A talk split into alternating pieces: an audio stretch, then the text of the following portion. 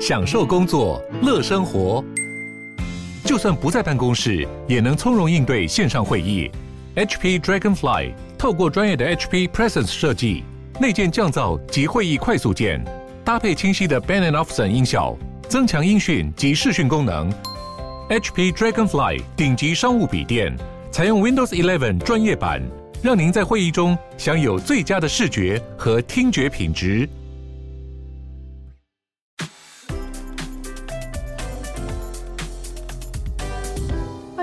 鲨鱼带你关注那些有流量却没声量的有趣资讯，用10分钟的零碎时间，一起跟上这个永远跟不上的世界。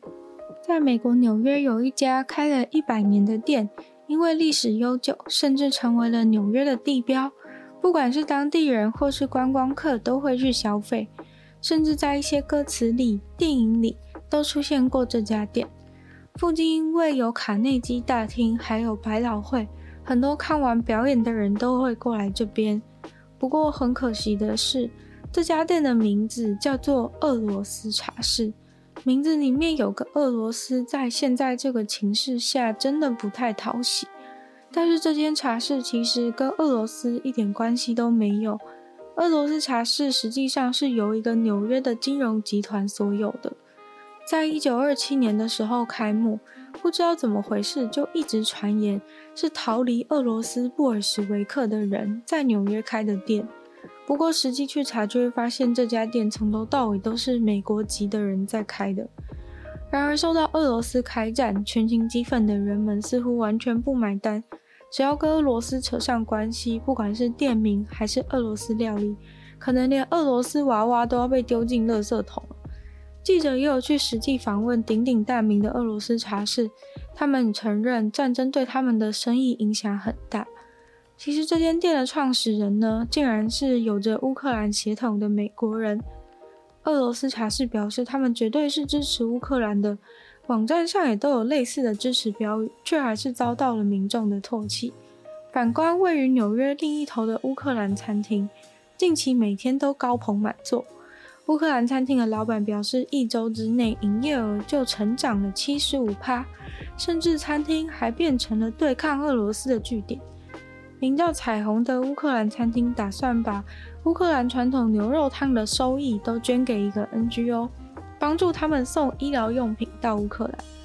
餐厅在第一周就已经靠着高涨的人潮累积到了$10,000，下一周更是上看$15,000。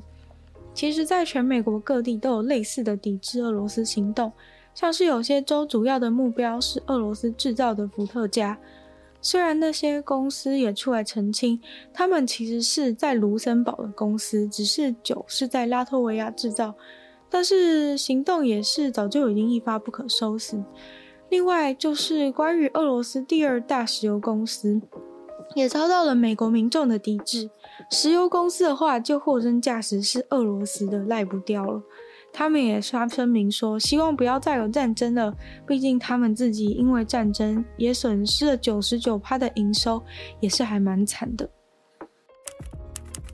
在资讯发达的时代，网络没被中断的战争中，似乎人人都能够拿起手机当战地记者。很多新闻媒体也都会转贴民众公开在社群上面的影片，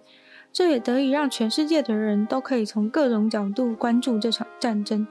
但是要怎么判断网络上的照片跟影片是真是假呢？举例来说， CNN 的调查小组就在2月底发现了一个影片，里面显示了俄罗斯直升机冒着黑烟低空飞在基辅的外围，但那时候都没有其他确定的消息指出俄罗斯军队有那么靠近基辅，所以首先他们就必须要查明那个影片拍摄的时间和地点。媒体应该要设有负责调查的研究人员来去确认大家找来的资料是否可靠。他们会先将地点在 Google Earth 上面做比对，不断的拉近来源，对照里面的建筑物，确定这个影片拍的地点是不是在基辅附近。当然也不能忘记去查查俄罗斯的侦察机是长什么样子，和照片里面是不是一样。首先要比较方便的判断影片的场景，他们通常都会把影片当中拍到的不同角度的时候都截取下来，然后把那几个角度的截图组合起来，变得很像是一张全景照片一样，方便与 3D 的环境对照。下一步就会开始锁定截图里面一些比较有特征的建筑物，像是这个案例就找到了一栋黄色的房子，屋顶结构还蛮特别的。在 Google Earth 的世界里漫游了许久之后，很幸运的，他们在机场附近找到了那栋黄色的房子，也确认了民众拍到的真的是俄罗斯的侦察直升机。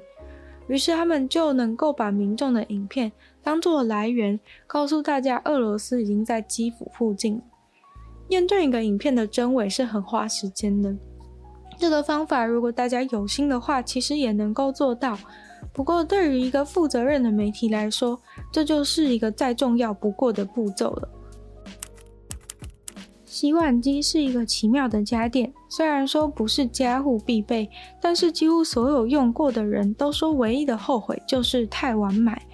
当然还是有一些人坚持洗几个碗到底有什么困难的，为什么非要买一台洗碗机，但是这些人显然都是没有买过洗碗机的人。不过我想洗碗这件事还是多数人最不想做的家事之一吧。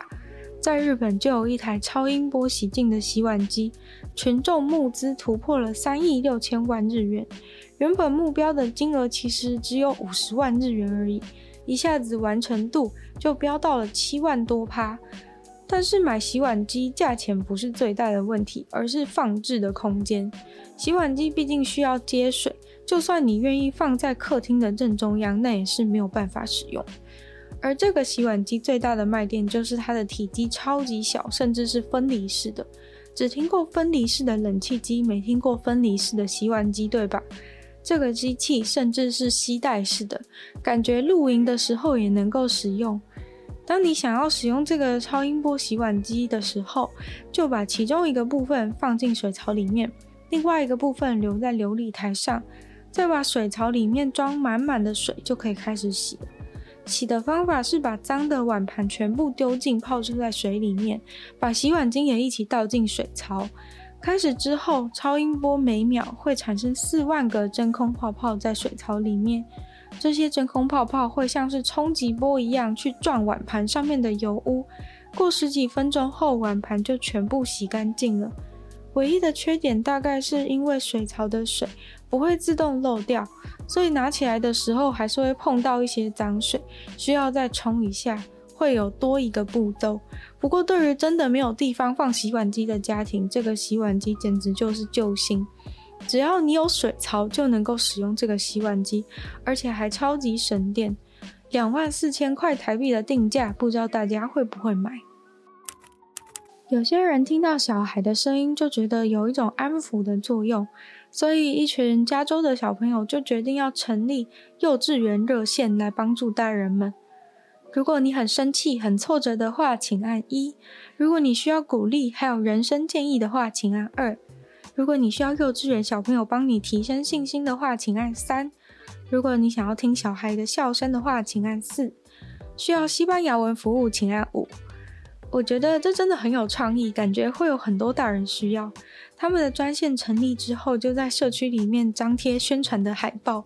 老师对于他们能够想出这么有实质意义的活动非常的欣慰，因为老师只是告诉他们可以想想如何透过一己之力来贡献社会，结果小孩竟然就想到了这么有可行性的方案，并马上付诸实行。顺便告诉大家，电话号码是707-998-8410，也许大家加上国码、区码也能够试试看这个服务。今天的鲨鱼就差不多到这边结束了，那我们就再次感谢订阅赞助的会员 CZZ、 水染秋生、 Aleek Lee、 黑牡丹、毛毛、KUR、 Jason 还有乔文犬。那其他有兴趣继续支持鲨鱼创作的朋友的话，可以在下方 Patreon 连结找到不同的会员等级还有不同的福利。那就希望喜欢鲨鱼的朋友可以继续把这个节目分享出去，可以的话在 Podcast 帮我留星星，写下你的评论，然后可以去任何有连续的地方留留言给我，或是去收听我的另外两个 podcast， 其中一个是女友的纯粹不理性批判，另外一个的话是听说动物。那也可以去订阅我的 YouTube 频道，是追踪我的 IG。那就希望鲨鱼可以继续在每周二、四、六跟大家相见。那我们下次见喽，拜拜。